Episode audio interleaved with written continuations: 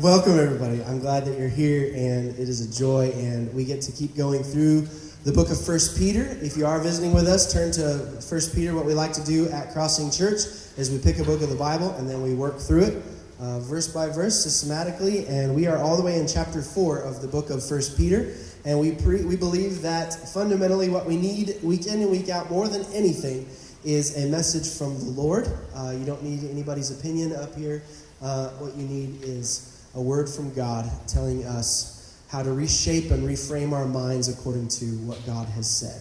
And so that's what we're going to look at today, what God has said. And actually, the text for today is so appropriate um, for the season that we're in, with next week being my last Sunday here.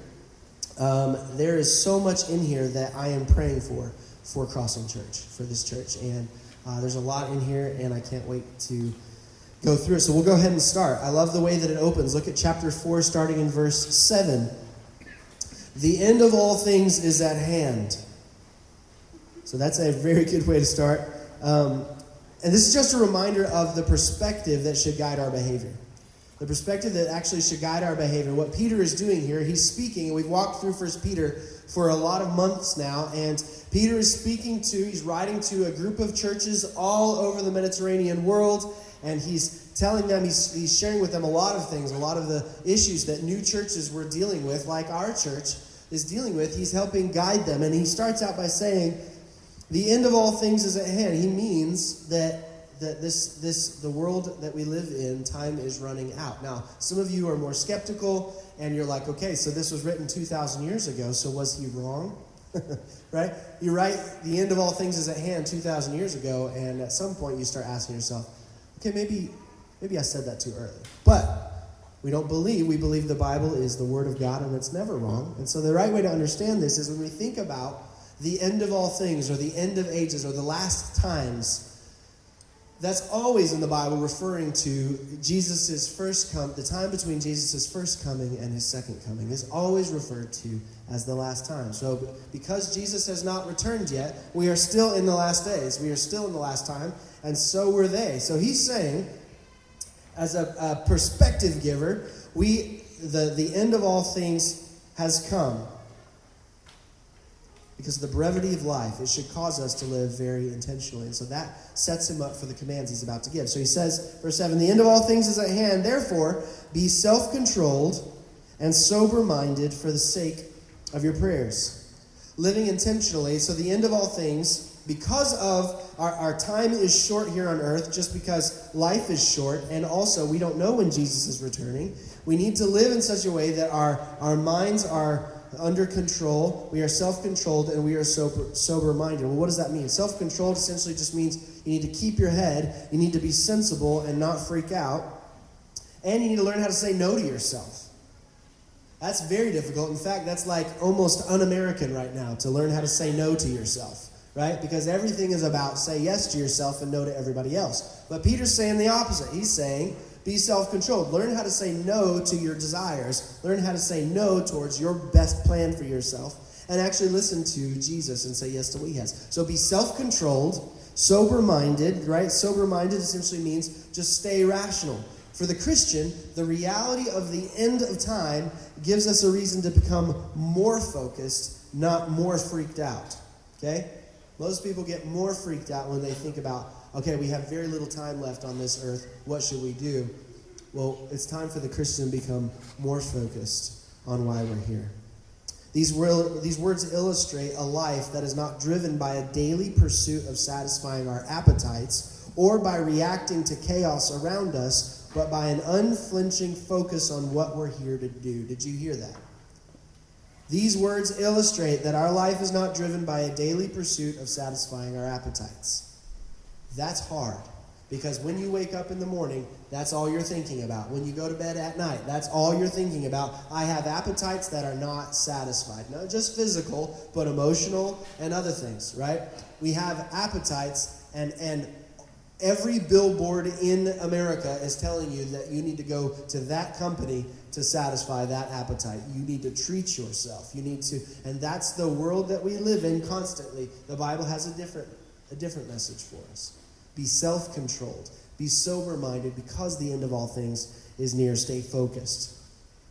And look at why we should be clear, uh, clear-headed and focused. Look at why he says, "Therefore, be self-controlled and sober-minded for the sake of your prayers." Why would we end that sentence? How would we end that sentence if, if we were writing the Bible, which is a bad idea? That's if you don't take anything else away, take away this. Don't try and write the Bible. Okay? It's already written.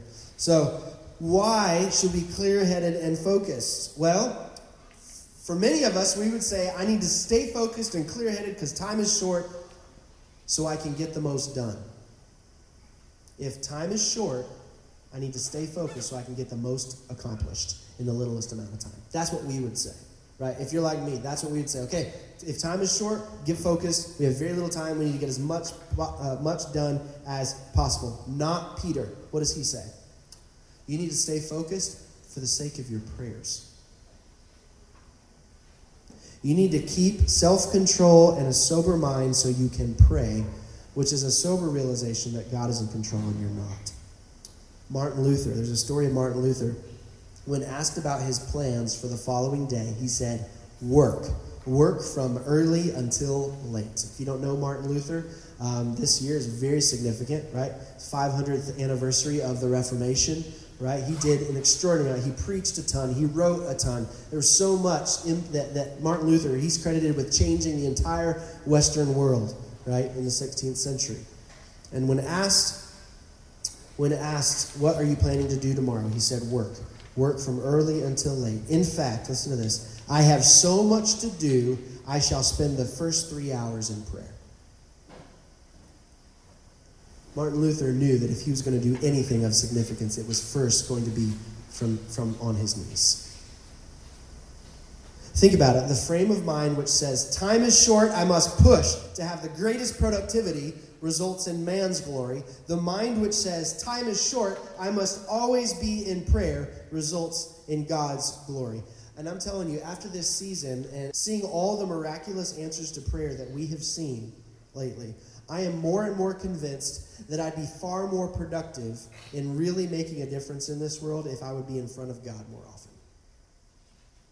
I would be so much more productive in making an actual difference if I would be in God's presence way more often. Time is short. Be sober minded, be self controlled. Don't just always give in to your appetites because you need to be in prayer. For the sake of your prayers, keep control of your appetites, keep control of, of your mind. Don't grow asleep with all the chaos that's around you. Don't freak out over all the chaos that's around you. Grow asleep with just uh, one entertainment after another. No, no, no, no. Be self controlled and sober minded because you have so much to pray about. That's Peter's plea for us. And then look at verse 8. Above all, keep loving one another earnestly, since love covers a multitude of sins. It's amazing how consistent this is throughout the Bible. Above all, Everything else, keep loving one another. This is, this is all through the, the New Testament, right? The greatest commandment, Jesus said, is to love the Lord your God. The greatest one. We've preached through that many times here. Love God and then love others. And 1 Corinthians 13, if you do everything, do extraordinary miracles, right? If you speak in a bunch of tongues, if you if you cast out demons, if you sell everything you have and give it to the poor, but you don't have love, you've done nothing. It's worthless. It's amazing how many times the New Testament comes back and says, above all, if you remember one thing, it's love. Love God and love other people. And love them, look at this in verse 8. Above all, keep loving one another earnestly. That means you have to try. And you have to actively try to do this better every day. You are not naturally going to love one another. That is not natural.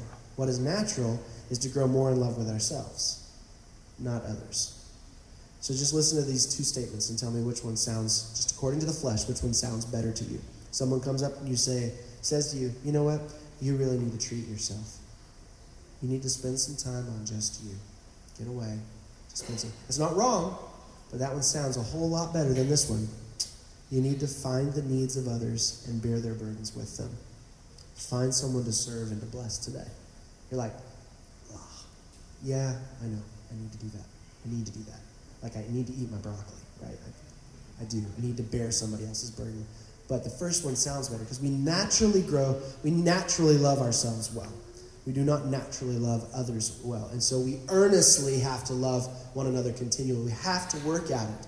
You have to say no to yourself in order to say yes to other people, going back to the self control issue. And the second part is there that we're about to read is there to help you with those who are hard to love. See this? It says, Above all, keep loving one another earnestly, since love covers a multitude of sins. This part's included to help you love those who are harder to love. No one ever deserves your love or my love, but real love overlooks the sins of others. And, and real love doesn't stop people from loving those who are in sin. Think about it. Think about Zacchaeus, the story of Zacchaeus. I don't think we actually let it land on us when we hear the, the stories throughout the New Testament or the Gospels. So I was reading through that passage this week or listening to it, and, and it, it's talking about who Zacchaeus was. Okay, this guy was a tax collector. He was very wealthy, and he made his money by preying on the weak, right? He made his weak by exploiting the vulnerable, right? Just think of the, the people in our day who are known for exploiting the vulnerable and the weak to enrich themselves. And think about how you feel about those people. Okay? So that's this guy. That's Zacchaeus. So then he's walking through a crowd. Jesus is walking through a crowd, and there's tons of other people. People who are far less, less sinful than Zacchaeus. But he was known to be a sinner. And then Zacchaeus climbs a tree, right? And he's looking out. And Jesus passes by and he says, I'm coming to your house today. I choose you. I'm coming to your house. And then he goes into the house of Zacchaeus, and everybody is ridiculing, saying, Do you see this guy? He's eating with sinners. Sometimes when we read in the Gospels that Jesus, you know, was a friend of sinners and, and he sat down and had meals with sinners, we think about sinners as uh, poor beggars on the side of the road and you're just, you just feel compassion for them. No, these are the people who stole your grandma's inheritance. That's who Jesus had dinner with. Somebody who went and, and like lied to your grandmother to swindle her out of her inheritance sinners. It was not good. It was wrong. It was really wrong, and he hurt a ton of people. And Jesus said, I'm coming to your house. So then we get in the house, and then what happens? The kingdom of Jesus does what our King of Jesus always does. He says, I'm giving away half of everything I own to the poor, and anybody I've defrauded, I'm paying back four times as much. This is what Jesus does for people. He says, I pick you, I'm, I'm loving you. Love covers a multitude of sins. And he's inviting you and I into that. As we experience life to, with each other, we're going to sin against each other, right? Crossing Church, you guys are going to sin against each other, but love covers a multitude of sins. That's the, that's the illustration here. This means that it should, sin should never make someone unlovable by Christians. Okay, so what does this look like then? He's saying, above all, love each other earnestly. Work hard at it. Don't let sin get in the way. Okay, how does it look? Look at verse 9. Show hospitality to one another without grumbling. That's how it looks. That word for grumbling is just muttering under your breath because somebody is, is annoying you. It's very common for Christians during this time period to need a place to stay because they were moved, either they were moved like Peter and Paul to go to a new city and to preach about Jesus, right? And they needed a place to stay in that city so they would stay with Christians, or for persecution. They couldn't stay in their house anymore. They had to they were exiled to another place and they had to live with other Christians wherever they settled. So Peter's addressing, and this isn't the only place in the New Testament it's addressed, but he's addressing the issue that was probably very common for Christians that would be common in our day. You can imagine the resentment was a real issue, right? They always leave their socks in the hallway, right? Ugh, drives me nuts, right? They they eat too many of our groceries. They're staying too long. They don't have a plan to move on, right? And Peter looks at him and says, "Show hospitality without grumbling." That's what love looks like. That covers a multitude of sins. They're ungrateful. They don't pick up after themselves. They are annoying. They don't live life the way we live. They don't they don't parent the way we parent and we're just not, we just can't handle it. Show hospitality without grumbling. That's what he says. And we need to hear this too. We really need to hear this too in our day. Christians are never told, make sure no one ever takes advantage of you. Not in the New Testament. You're not going to find it. Above all, make sure nobody ever takes advantage of you and your hospitality. It's not in there. Jesus was and still is constantly taken advantage of by us, by, by everybody. His grace, His love, what He's done for us is, is taken advantage of. Jesus' mission was not to try and prevent us from being taken advantage of. No. Show hospitality without grumbling. It's a new way of living that's completely different from the rest of the world. And then 10, look at the 10, it continues. As each has received a gift, use it to serve one another as good stewards of God's varied grace. This is how love looks, too. This is the how to of loving one another. God gives you individually abilities, personalities, and life circumstances as gifts for the people around you. He gave you these gifts for the person sitting next to you. You are the way you are for the good of the people in this church. Do you think about it that way? You are the way you are for the good of the people in this church. And your service to each other is not really an optional thing, as though the gifts you have are yours to do with as you please. It's not an optional thing. It's not yours in the beginning. But your, your gifts, your personality, your experiences, your abilities, your life circumstances, not yours to decide what to do with. God gave them to you for the people around you. As stewards, did you see that? As good stewards of God's varied grace. That means God has given each of us something that belongs to Him so we can use it for the good of others. Every Christian has something that belongs to God that's supposed to be used for the good of others so that those who benefit from the gifts of others but but don't ask themselves how can I use what he's given me for the good of these people are like that servant in Jesus' parable who was timid and did nothing with the talent that God gave him. This is really, really heinous if you think about it. The person who benefits from the gifts of other people but never asks themselves, how can I use what he's given me for the good of those people? That's, that's, that's the worst form of hypocrisy, right? I'll take what everybody else has given me according to God's varied grace, but don't expect me to return the favor. Far too many Christians attend church every week and ask, What's here for me? This will be a great danger to Crossing. This is going to be a great danger for the future of Crossing. I don't think it is right now, but every church faces this, and this church will face it too. Here's how it will creep in. First, we'll start fixating on the shortcomings of other people. This happens everywhere. Start fixating on the shortcomings of others. There are just cliques here. There are just cliques. And we just can't seem to break in, and it's just whatever. Name the shortcoming, name the fault of the church, of the people in the church, that will start to put a little seed of separation in your heart. That's actually not surprising. Every single church have groups of people that feel more close to each other than others. And, and it's not really surprising. There's sin in the church. Hello. Was anybody surprised by this? That there is sin in the church? I don't think so, but it doesn't change our role as stewards of God's grace. You have something that doesn't belong to you that God gave you for the people around you. That doesn't change no matter how sinful all those people are. Right? It doesn't change. You have something that doesn't belong to you that you've been asked, according to God's varied grace, to give to other people. And that does not change. Your responsibility does not change based on how sinful other people are. It doesn't. You answer to God. Another way, another one that the seeds the devil will start planting. I'm, I'm just not being recognized like I should. I do so much and no one has said thank you. Or my ideas are disregarded.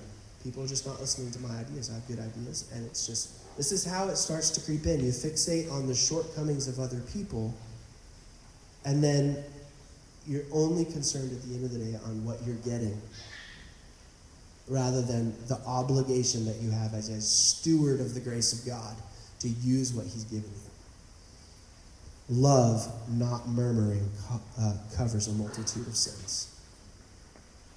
there's a lot of sin covering that will happen in the future of Crossing Church. There will be. But love is chief among them. So, like I said, this is so beautiful. I got next week is all I got left, and, and if I could if I could say anything to Crossing Church, it would be above all love. It covers a multitude of sins. You guys are going to annoy the heck out of each other. There's going to be all sorts of issues that arise, but love covers those sins. And you guys are going to also experience the most amazing miracles ever as God transforms people, as He's done the past three years. Brought people out of darkness into light. You're going to have highs and you're going to have lows, but love will cover a multitude of sins as you're fervent in prayer and you ask yourself this question God, what, do you, what have you given me that didn't belong to me that I can use for the people around me? What is that? That's my, that's my task. That's the second thing that might happen, where you treat God's gifts like they're yours. Just coming to receive and not to give. There's a common statement that I hear. I've been in ministry for 12 years now, 15 years now. Common statement I've heard I just wasn't getting anything out of it. Well, according to this passage of Scripture, that's not really, you haven't said anything because that wasn't the point in the first place of belonging to a church. When we complain like that and say, I just wasn't getting anything out of it, what we're saying is the grace of God given to other people just wasn't good enough for my taste, and I certainly won't be expending any of my energy to love them. That's what you're saying when you say, I just wasn't getting anything out of it. Or I, get, I get a great, a lot, I get so much out of that. I get so much out of this or whatever. That's not, that's not how Jesus talked. It's more blessed to give than to receive. That's, that's how Jesus talked. We don't realize it, but if we are carrying around what God has given us and we offer it to one another, the one who writes off God's people writes off God. If, if there's a group of people that are offering their gifts that God has given them to each other to serve one another, their personalities, their life experiences, their the, the actual spiritual gifts we find in Scripture, and they're doing that, and then we cut ourselves off from those people, we're not writing people off, we're writing God off. Because God gave us those people to show His varied grace. That's what this says. We are stewards of, of the gifts God has given us, of God's varied grace.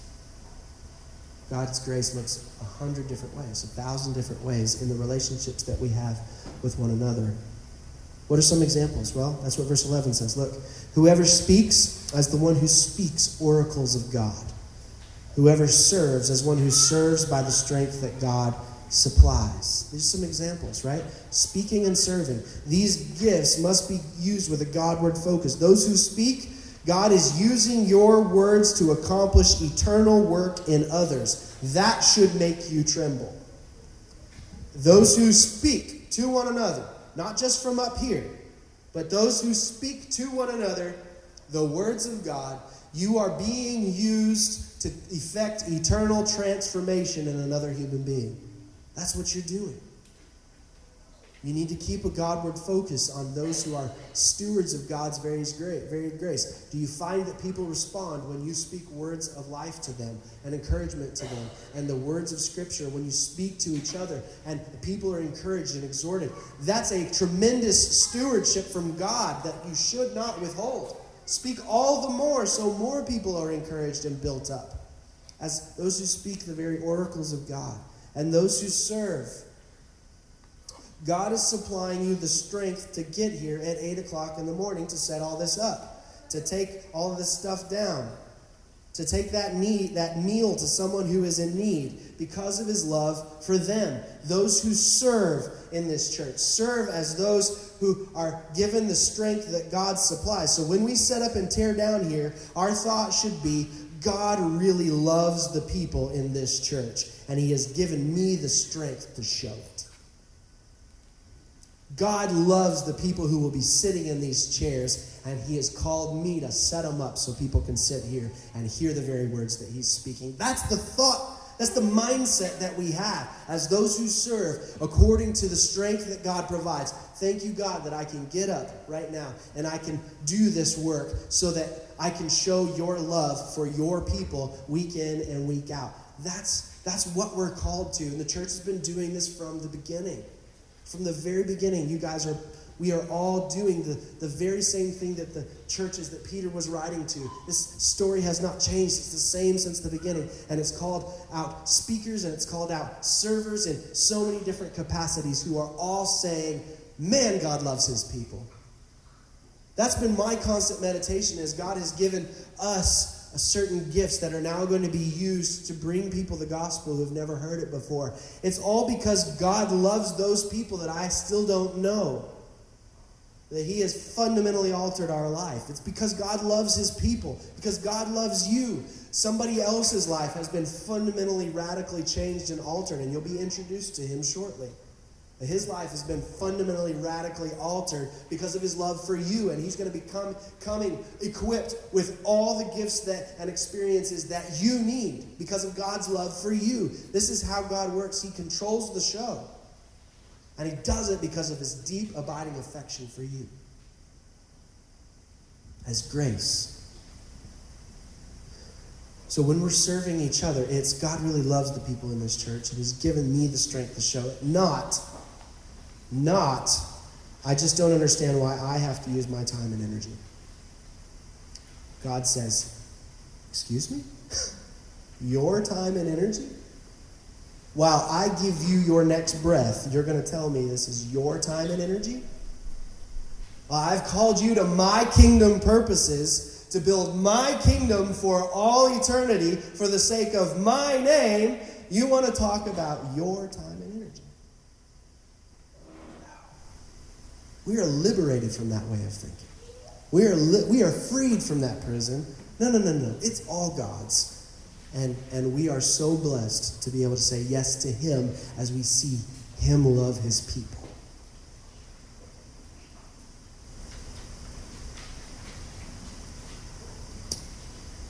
Beware of the evil one who will whisper to you, God's holding out on you. He doesn't want you to be like him. You should be able to dictate how you live your life. No one should tell you what to do. That's what he whispered to Eve. He's, he's got one trick up his sleeve. It's the same thing he did with Eve. When he whispered, he's like, You really won't die. God knows that if you eat this, you're going to be like him, knowing good from evil. What he was saying was, God's holding out on you. He's saving the best for himself, and he's exploiting you to get it. He really is holding out on you. There is a life lived apart from God's will that's so much more enjoyable than, you than you can experience. He's holding out. And he's going to whisper the same thing to all of you. He's going to say, Look at the failures of those around you. You shouldn't have to put up with that. In fact, that sentence is almost the most hysterical sentence that we can say. I just shouldn't have to put up with them. I shouldn't have to put, put up with that.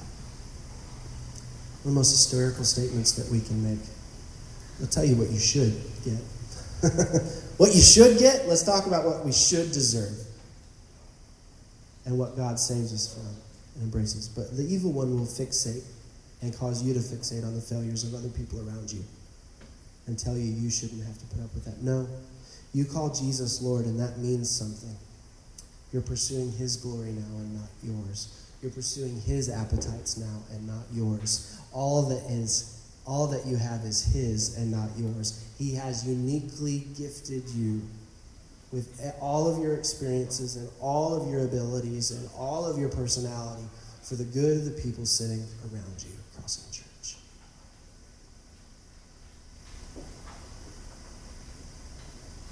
And this is why. Verse 11. In order that in everything, God may be glorified through Jesus Christ. To him belong glory and dominion forever and ever. Amen. In everything, God may receive the glory because he's got the, he's got the dominion, he's got the glory forever and ever. So let's, let's, not, let's not try and become competitors grasping at the dominion and the glory for ourselves.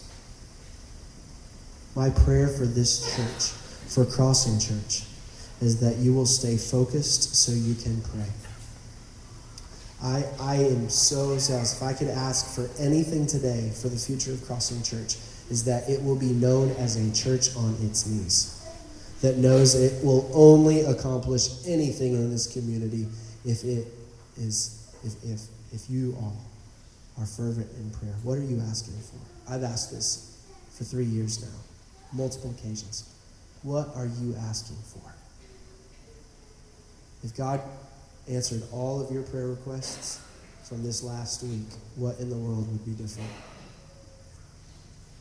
What would be different in your home? Would be different in this community? What would be different with your neighbors and coworkers?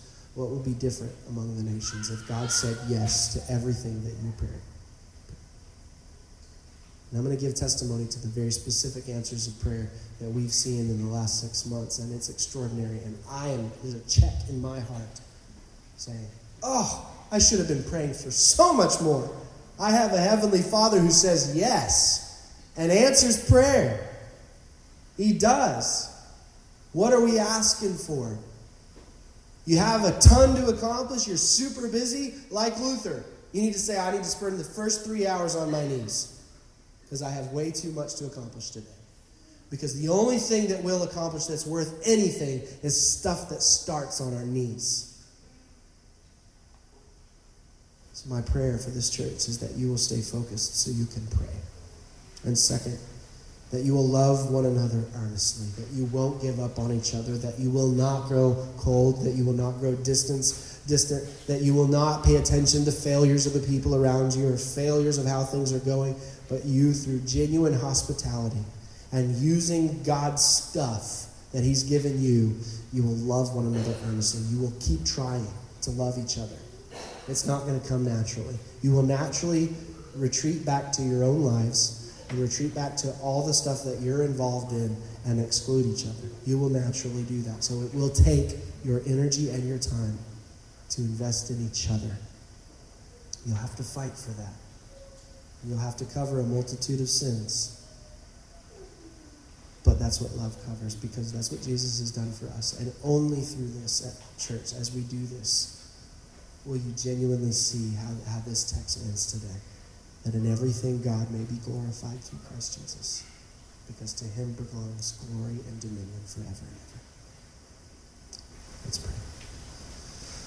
I thank you, God, so much for these words, and I pray, Lord, that we would all take them to heart and that um, you would receive so much honor and glory from these people in the years and the decades to come. As lives are continued to transform, as people continue to say no to themselves, to have self control, sober mind, focused and diligent in prayer, loving each other earnestly I'm so desperate to see your name exalted. Thank you, Father, for these people, for all the, the gifts that they bring.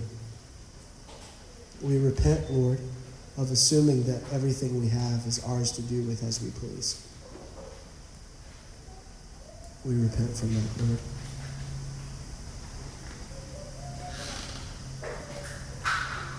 Please make us a praying people. Please make us a giving people. Please make us a people that fundamentally want to use our remaining days, our short days, to see your name exalted above all.